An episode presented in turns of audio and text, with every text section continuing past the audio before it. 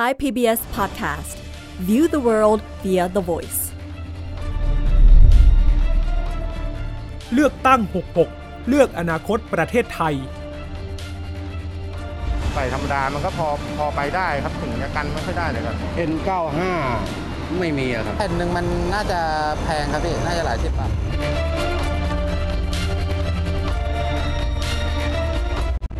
ถ้าฝุ่นที่ว่า หมายถึงฝุ่น PM 2.5พักเพื่อไทยก็ถือว่าเป็นหนึ่งในปัญหาใหญ่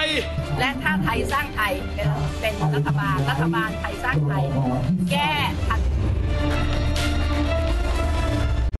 พรรคประชาธิปัตย์ประกาศสงครามกับฝุ่นพิษ PM 2.5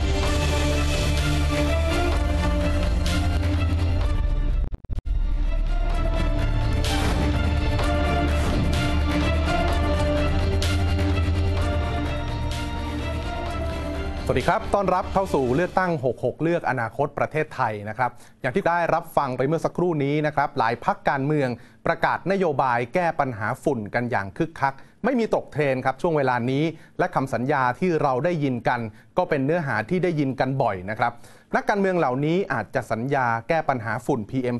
2.5 แต่ในท้ายที่สุดมันก็ยังเป็นวิกฤตระดับประเทศอยู่ดี ในบางพื้นที่ครับกลายเป็นว่าต้องใช้ชีวิตอยู่กับฝุ่นพวกนี้ ยาวนานต่อเนื่องหลายปีแล้วคำถามที่หลายคนหาคำตอบไม่ได้ก็คือ แล้วผู้ที่ถืออำนาจของประชาชน อย่างสสผู้ที่มีหน้าที่บัญญัติกฎหมาย ได้พยายามผลักดันแก้ปัญหานี้อย่างไรนะครับ นี่คือประเด็นสำคัญที่เราจะพูดคุยกันวันนี้นะครับ กับผมอุรชัยสอนแก้ว และคุณวิภาพรวัฒนวิทย์นะครับ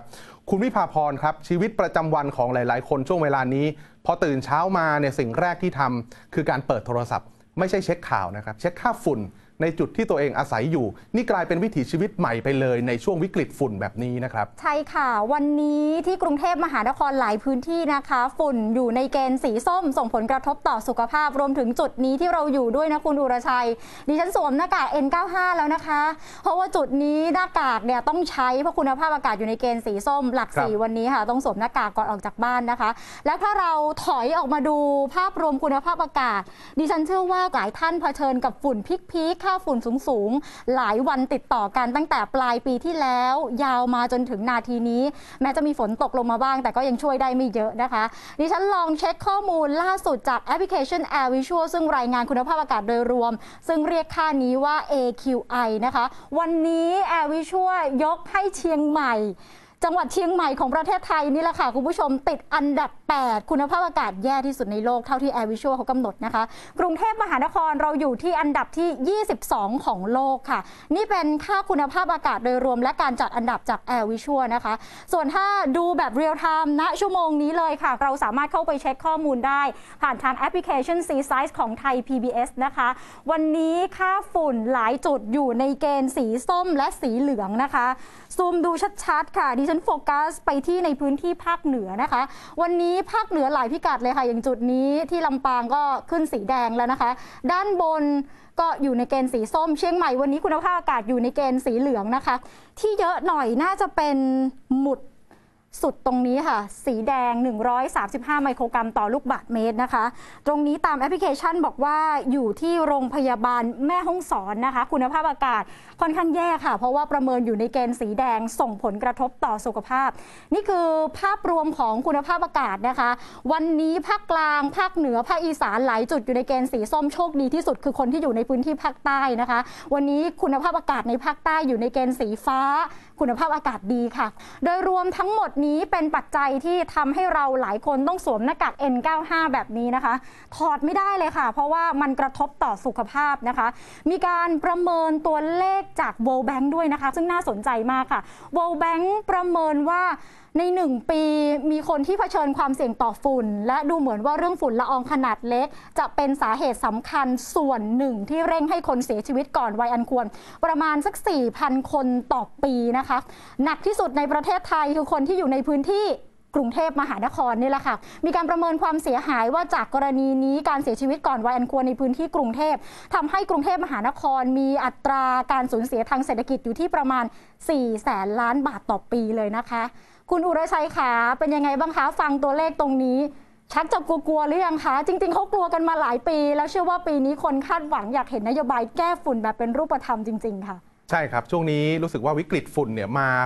พร้อม ๆ กับบรรยากาศของการเลือกตั้งนะครับ เราเลยได้เห็นพักการเมืองทำนโยบายแก้ปัญหาฝุ่นกันออกมาแข่งขันกัน ในสนามของการเลือกตั้ง ยิ่งเห็นค่าฝุ่นแบบนี้ แล้วเราไล่ไปดูตัวเลขสถิติ ที่แต่ละหน่วยงานเขาพยายามคัดสรรมา ตัวเลขของผู้ที่เสียชีวิตจากปัญหาฝุ่น ตัวเลขความเสียหายทางเศรษฐกิจ มันไม่แปลกหรอกครับที่เราจะได้เห็นประชาชนหลายๆ กลุ่ม ส่งเสียงสะท้อนออกมาดังจริง ๆ ว่าในพื้นที่ที่พวกเขาเผชิญปัญหาฝุ่นเนี่ยมันหนักหนาขนาดไหน ปัญหานี้แม้แต่นายกรัฐมนตรีก็มีปฏิกิริยาตอบกลับนะครับแต่ว่าตัวนายกให้สัมภาษณ์ในลักษณะมุ่งเป้า ไปที่กิจกรรมการเผาไหม้ในกิจกรรมด้านการเกษตรครับ ใครที่ร่วมมือกันได้ ใครที่จะดูเรื่องยานพาหนะของตัวเองใช่ไหมที่มันไม่เกินนะนะที่มันมันไม่ควันดำอะไรพวกเนี้ยอันที่สองก็เรื่องการเผาเนี่ยต้องลดลงให้ได้ วันนี้เราถึงอันนำมาสู่ในเรื่องของการเอ่อทำพลังงานหมุนเวียนเพิ่มเติมไงเพื่อทั้งที่เพื่อจะไม่ไม่ไม่เผาอืมนี่แหละครับ อย่างที่นายกรัฐมนตรีพูดค่ะว่ามันเกิดจากกิจกรรมการเผา ทั้งหมดทั้งมวลนี้เหมือนอย่างคล้าย ๆ กับว่าหลาย ๆ คนก็มองว่ามันเกิดจากกิจกรรมการเผาแต่ใครเผานั่นอีกเรื่องหนึ่งนะ ในมุมมองของรัฐ ในมุมมองของประชาชนอาจจะไม่เหมือนกัน แล้วก็ตัวเลขที่คุณวิภาพรหยิบยกมาเมื่อสักครู่นี้ ก็เป็นตัวเลขที่ฝั่งภาคประชาชนเขาส่งเสียงสะท้อนว่ามันน่ากังวลนะถ้าเขาต้องใช้ชีวิตอยู่ในจุดที่มันมีหมุดสีแดงปักอยู่เนี่ยค่ะเผาก็ส่วนหนึ่งนะคะ แต่ว่าเรื่องฝุ่นเนี่ยมันมีหลายปัจจัยเรื่องของรถครับ การเผาไหม้หรือว่าการปล่อยควันจากโรงงานก็เป็นปัญหาหนึ่งมันมันคาราคาซัง แล้วก็เป็นปัญหาที่ซับซ้อนนะคะ แต่ว่าวันที่ฝุ่นจะมากจะน้อยเนี่ยส่วนใหญ่เราจะดูจากลมเป็นยังไงฝนตกไหมวันไหนฝนมาแปลว่าช่วยเรา เพราะว่าฝุ่นมันจะลดดีลงขึ้นหน่อยถูกต้องแต่ทั้ครังบหมดนี้เนี่ยเราจะเห็นว่าฝุ่นที่มันลดลงเนี่ยค่ะ มันเกิดขึ้นจากปัจจัยแวดล้อมภายนอก ดูเหมือนว่าจะไม่ได้เกิดขึ้นจากการบริหารจัดการเท่าที่ภาคประชาชนคาดหวัง ข้อมูลวงในของทีมข่าวไทย PBS รวบรวมมา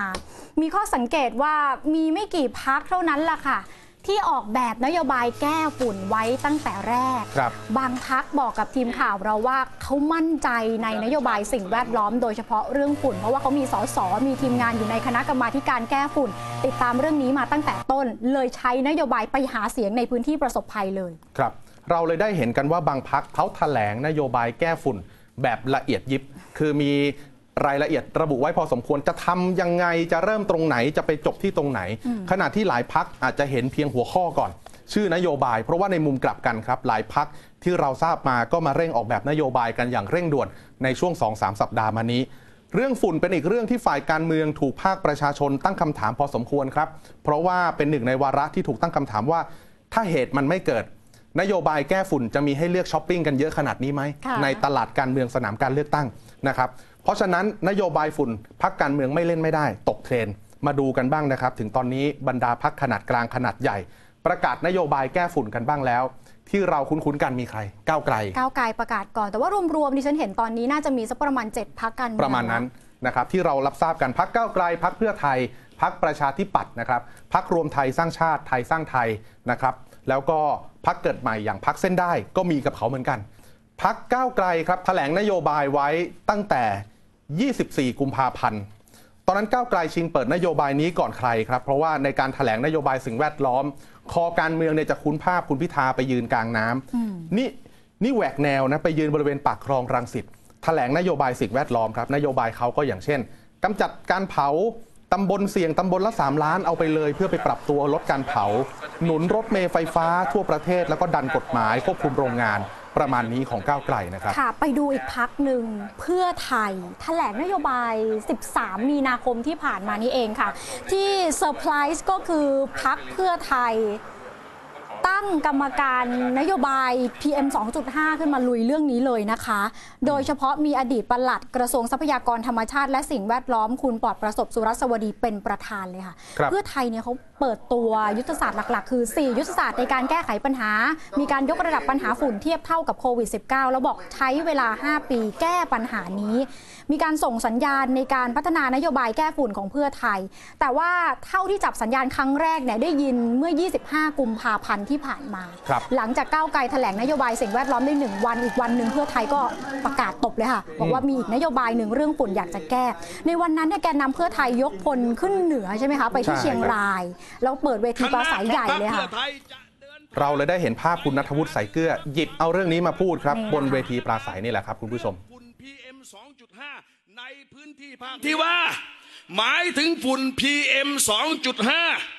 พักเพื่อไทยก็ถือว่าเป็นหนึ่งในปัญหาใหญ่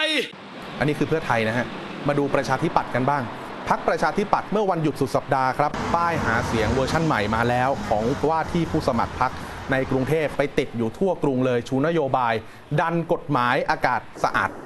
คุ้นไหมครับ ชื่อกฎหมายฉบับนี้ ผมใช้ชื่อทางการอีกชื่อหนึ่งร่างพระราชบัญญัติอากาศสะอาด คุ้นเข้าไปใหญ่เลยค่ะ เนี่ยค่ะ เป็นร่างที่จริง ๆ มีหลายภาคส่วนเสนอเข้าไปในสภา แต่ว่าร่างหลักๆ ก็คือเป็นร่างของภาคประชาชนนักวิชาการที่ช่วยกันคิดแบบกระบวนการเยอะมากนะคะ แต่วันนี้ยังไม่ผ่านสภานะ อืม ติดอยู่ติดอยู่ค่ะ ยังไปไม่ถึงฝันนะฮะ เมื่อวานนี้บริเวณสี่แยกปทุมวันครับ คุณสุชัชวีสุวรรณสุวรรณสวัสดิ์ขออภัยครับ ประธานคณะกรรมการนโยบายกรุงเทพของพักเขาชวนว่าที่ผู้สมัครกรุงเทพมาเลยแถลง 3 นโยบายหลักครับ วันนี้พรรคประชาธิปัตย์ ประกาศเจตนารมณ์ชัดเจนนะครับว่าจะเป็นตัวแทนพี่น้องประชาชน ประกาศสงครามกับฝุ่นพิษ PM 2.5แหมดรเอนี่ประกาศนโยบายนี้ตั้งแต่ลงผู้ว่านะคะใช่ใช่ครับอีกพักหนึ่งค่ะ ไทยสร้างไทยนะคะ คุณผู้ชมใช้สนามเลือกตั้งเขตดอนเมืองประกาศว่าจะเร่งรัดแก้ด่วนๆ เรื่องของฝุ่นแล้วทำแบบทันที ลองฟังเสียงบางช่วงบางตอนค่ะ ง่าย ๆ เลยหนึ่งนะคะรถควันดำเนี่ยตอนนี้วิ่งอยู่เต็มไปหมดเลยถูกไหมคะทั้งรถอ่าโดยสารสาธารณะทั้งรถขนส่งรถปิกอัพรถตู้นะคะ ต้องจับและห้ามเข้ากรุงเทพอย่างจริงจังนี่เบื้องต้นนะครับ มีด่วนกว่านี้อีกนะครับ รวมไทยสร้างชาติมาเมื่อคืนครับคำว่าด่วนของคุณคือเพิ่งออกด่วนใช่ไหมหมายถึงเขาเพิ่งมาล่าสุดผมอ๋อขออภัยใช้คำ คือมาแบบล่าสุดนะครับมาล่าสุดเมื่อคืน คือคุณพงพลยอดเมืองเจริญครับเป็นว่าที่ผู้สมัครกรุงเทพเขาเสนอให้ตั้งกรรมการอากาศบริสุทธิ์เป็นวอร์รูมเลยผลักดันให้มันเป็นการต่อสู้แบบจริงจังนะครับเปิดเขตควบคุม PM 2.5 จำกัดโรงงานในเขตเสี่ยง ลดการเผาส่งเสริมเปลี่ยนขยะเป็นเงิน ส่งเสริมการใช้รถไฟฟ้า นี่คือไอเดียของพวกเขา ตอนนี้ก็ต้องรอดูนะฮะท่าทีพักอื่นว่าจะแถลงนโยบายนี้ยังไง แม้แต่ว่าใช้คำว่าอากาศบริสุทธิ์เนี่ยอาจจะถกเถียงกันหน่อยเพราะว่าคนที่ขับเคลื่อนเรื่องนี้เขาใช้คำว่าอากาศสะอาด คือคทำบให้มันสะอาดตั้งแต่ต้น นะคะ ทีนี้ภาพหนึ่งที่เราไม่พูดถึงไม่ได้ ในขณะที่ความหวังว่าภาคการเมืองจะเข้ามาแก้เรื่องนี้ได้จริง ๆ และจริงใจเนี่ยนะคะ คู่ขนานกันคนเดือดร้อนจากปัญหาฝุ่น PM 2.5 เราเราก็เจอกันและนี่เป็นปัญหารายวัน ฝุ่นครับอยู่กับเราทุกวันเพียงแต่ว่าพีคช่วงไหนเท่านั้นเองนะคะอืมในช่วงวิกฤตฝุ่นมีประชาชนจำนวนมากเลยค่ะ เข้าไม่ถึงเรื่องของนโยบายเสียงเข้าไปไม่ถึงแก้ได้อย่างเดียว คือหน้ากากอนามัยหนึ่ง เครื่องฟอกอากาศ 2 เครื่องฟอกอากาศเนี่ยเราเคยเสนอว่า DIY ทำเองได้ ประมาณสัก 2-3พันบาท มีครับข้อมูลนวัตกรรมอยู่ในแอปพลิเคชัน C Size แต่หน้ากากอนามัยที่ต้องใช้แบบ N95 แบบถูกหลักอนามัยเลยคุณอืมบุรชัย ราคามันก็ไม่ธรรมดานะคะ คือมันแพงนะครับ ต่อให้เป็นเครื่องฟอกอากาศสำหรับบางคนก็ถือว่าต้นทุนพอสมควรอยู่ดีใช่ถามว่ามีอะไรบ้างที่ได้มาฟรี มันไม่ไม่มีมีเลยครับมัน ต้องจ่ายต้องจ่ายนะครับไม่มีไม่มีเลยที่มันฟรี เมื่อมีต้นทุนแล้วหาซื้อง่ายไหม มันก็ไม่ขนาดนั้น บางคนสะท้อนกับทีมข่าวไทย PBS บอกว่าหน้ากาก N95 ที่ใช้กันฝุ่น PM 2.5 มันหายากจริง ๆ บางคนหาได้นะ แต่แพงครับ เหมือนที่เราบอก PM 2.5 เข้าถึงทุกคน แต่ไม่ทุกคนที่เข้าถึง N95 เออบางคนเสี่ยงมากเลยค่ะ อย่างพี่ๆที่กวาดถนนอยู่นะคะพ่อค้าครับแม่ค้าอย่างเงี้ยค่ะ ที่ขายของต้องใช้ชีวิตในพื้นที่โล่งแจ้งแบบเลี่ยงไม่ได้ หรือว่าหลายๆ คนทำงานก่อสร้างอย่างเงี้ยค่ะ ก็จำเป็นที่จะต้องใช้ชีวิตในพื้นที่สาธารณะ แล้วยังต้องเผชิญฝุ่นในแต่ละวัน เขาสะท้อนเสียงกับไทย PBS ยังไงลองฟังเสียงดูค่ะ N95 ไม่มีอะครับทำไมเราไม่ได้ซื้อมาเพราะว่าไม่มีงบนะพี่ ไหนจะค่าข้าวเราซื้อกินนะครับ ซื้อข้าวกินซื้อน้ำดื่มอะไรพวกเนี้ยครับ ค่าแรงก็ไม่ได้มากอะไรประมาณเนี้ยครับ ในชีวิตประจำวันครับ เราเลี่ยงฝุ่นพวกนี้ไม่ได้แหละครับ ถ้าเราเลี่ยงไม่ได้หรือว่าเราอยู่ในพื้นที่เสี่ยงทางเดียวนะครับ ทางเดียวอืมที่จะบรรเทาได้คือสวมหน้ากาก N95 นะครับสาธารณสุขเขาแนะนำแบบนี้เขาบอกว่าถ้าจะใช้หน้ากากอนามัย แบบที่พวกเราทุกคนคุ้นเคยกันดีอยู่แล้วเนี่ยจากช่วงโควิด -19 ผมเนี่ยคุ้นมากเลย ถ้าจะใช้เนี่ยแบบภาพตัวอย่างเนี่ย คุณต้องสวมแบบผลิตจากวัสดุสังเคราะห์ สวมทับกันอย่างน้อย 3 ชั้น ชั้นกลางต้องมีแผ่นกรอง ซับซ้อนไปอีก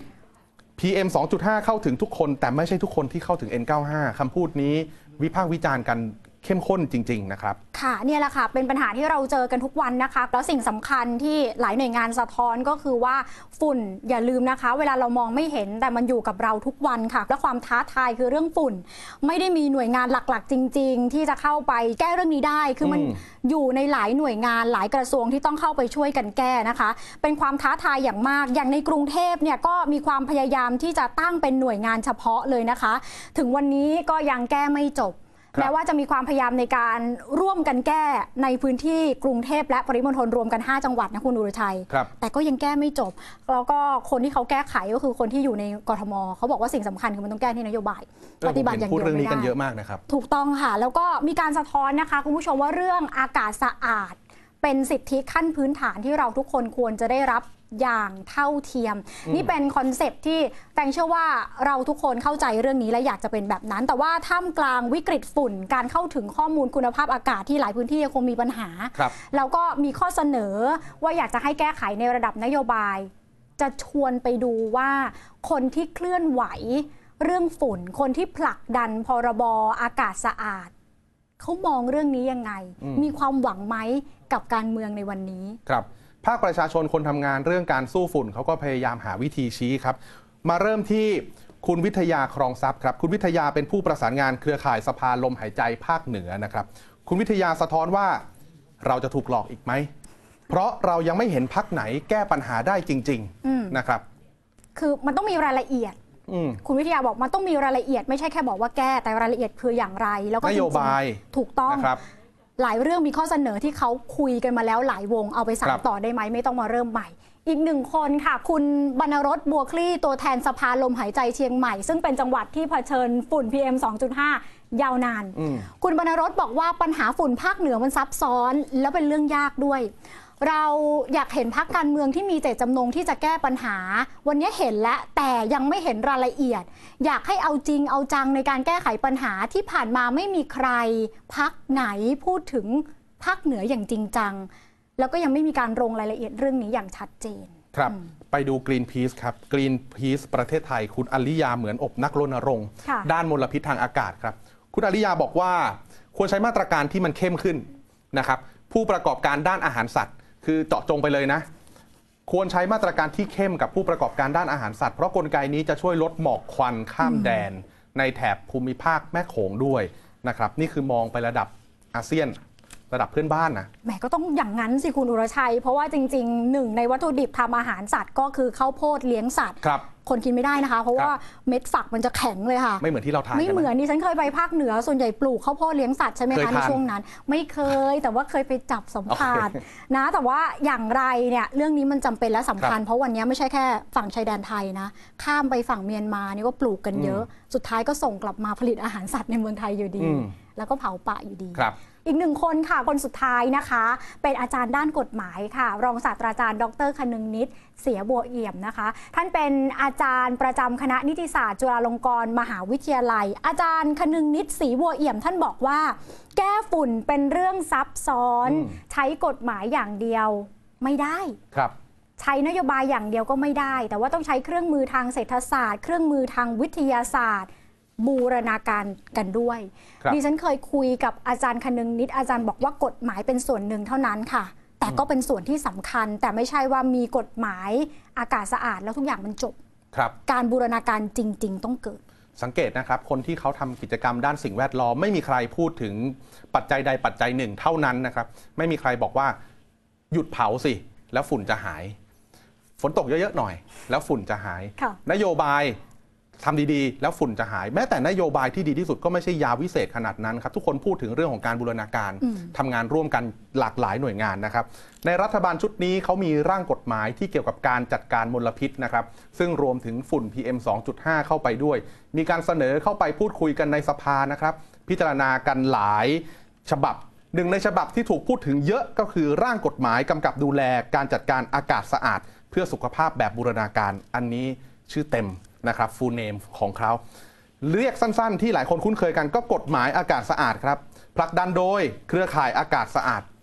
สาระสำคัญ คือสาระสำคัญเขาเสนอให้รับรองสิทธิที่ประชาชนจะได้หายใจด้วยอากาศสะอาดนะคะครับซึ่งจะทำให้รัฐมีพันธกรณีที่จะต้องคุ้มครอง เช่นเดียวกับสิทธิมนุษยชน ดิฉันแปลความอย่างง่ายมันก็คือกำลังเสนอว่าให้ประชาชนได้มีสิทธิ์เข้าถึงอากาศสะอาดครับ ให้คิดเหมือนกับว่าเรามีสิทธิ์เท่ากัน และนี่เป็นเรื่องคล้ายๆ เรื่องสิทธิมนุษยชนที่เราทุกคนควรมีอืมเออส่วนกลุ่มเปราะบางก็มีสิทธิ์ที่จะรับการตรวจสุขภาพในโรงพยาบาลของรัฐฟรีด้วยนะคะครับนี่คือจุดที่ทำให้กฎหมายฉบับนี้โดยเครือข่ายอากาศสะอาด แตกต่างจากฉบับอื่น ๆ ที่มีการเสนอกันก่อนหน้านี้ แล้วมีจุดเด่นมีมาตราเด่น ๆ อยู่หลายข้อนะคะ หนึ่งในนั้นคือการกำหนดเครื่องมือ รวมไปถึงมาตรการทางเศรษฐศาสตร์ที่จะใช้ในการแก้ไขปัญหาเรื่องนี้ค่ะ แล้วก็มีการตั้งกองทุนอากาศสะอาดเพื่อสุขภาพ เพื่อที่จะคอยจัดการปัญหาเรื่องอากาศ แล้วก็อาจจะต้องมีการ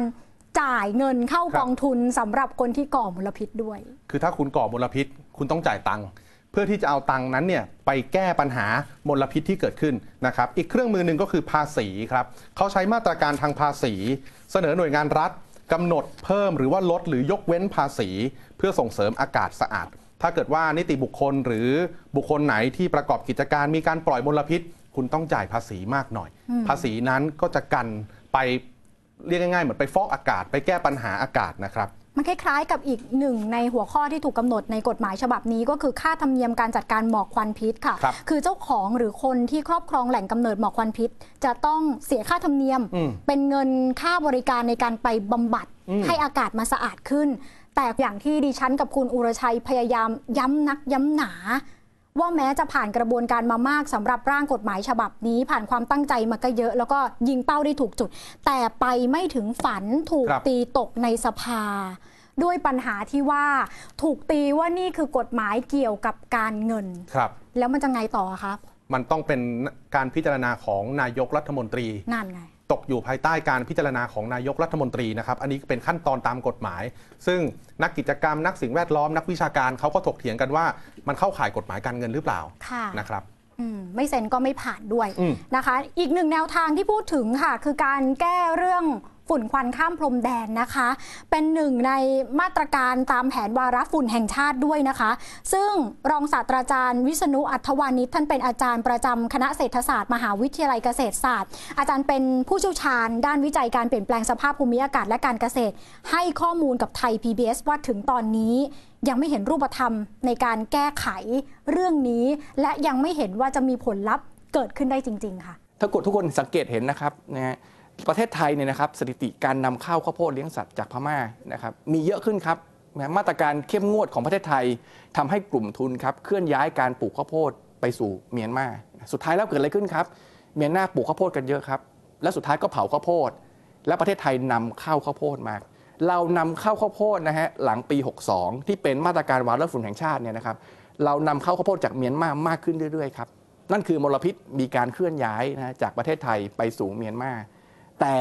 นะครับแต่มลพิษเนี่ยนะครับมันก็ย้อนกลับมาสู่ประเทศไทยนั่นเอง สิ่งที่เสนอคือไปติดตามย้อนกลับครับ ว่าสินค้าเกษตรที่เกี่ยวข้องกับการเผาเนี่ยใครซื้อบ้าง เพราะปัจจุบันเรานำเข้าจากเมียนมาเยอะนะครับ จะลดการเผาจากเมียนมาได้ คือถ้าไม่หยุดการซื้อขายปัญหามันก็ไม่จบเหมือนกันนะครับค่ะเรียกง่ายๆก็คือต้องดูทั้งกระบวนการแล้วก็ต้องคุยกับหน่วยงานที่เป็นคนนำเข้าเข้ามาก็คือภาคเอกชนครับ อีกส่วนหนึ่งค่ะคือมาตรการเรื่องภาษีน่าจะต้องเข้ามามีส่วนร่วมด้วยนะคะ หรืออาจจะต้องคิดว่าเราจะติดตามผ่านแท็กอย่างไรแท็กหมายถึงตราสินค้าที่ระบุชัดเจนว่าสินค้านี้ไม่ได้ผ่านการเผาและทำลายสิ่งแวดล้อมมา อันนี้เป็นเรื่องยากไม่ง่ายละค่ะ แต่เป็นสิ่งที่ภาควิชาการหลายคนเสนอว่าต้องทำคำถามคือแล้วณวันนี้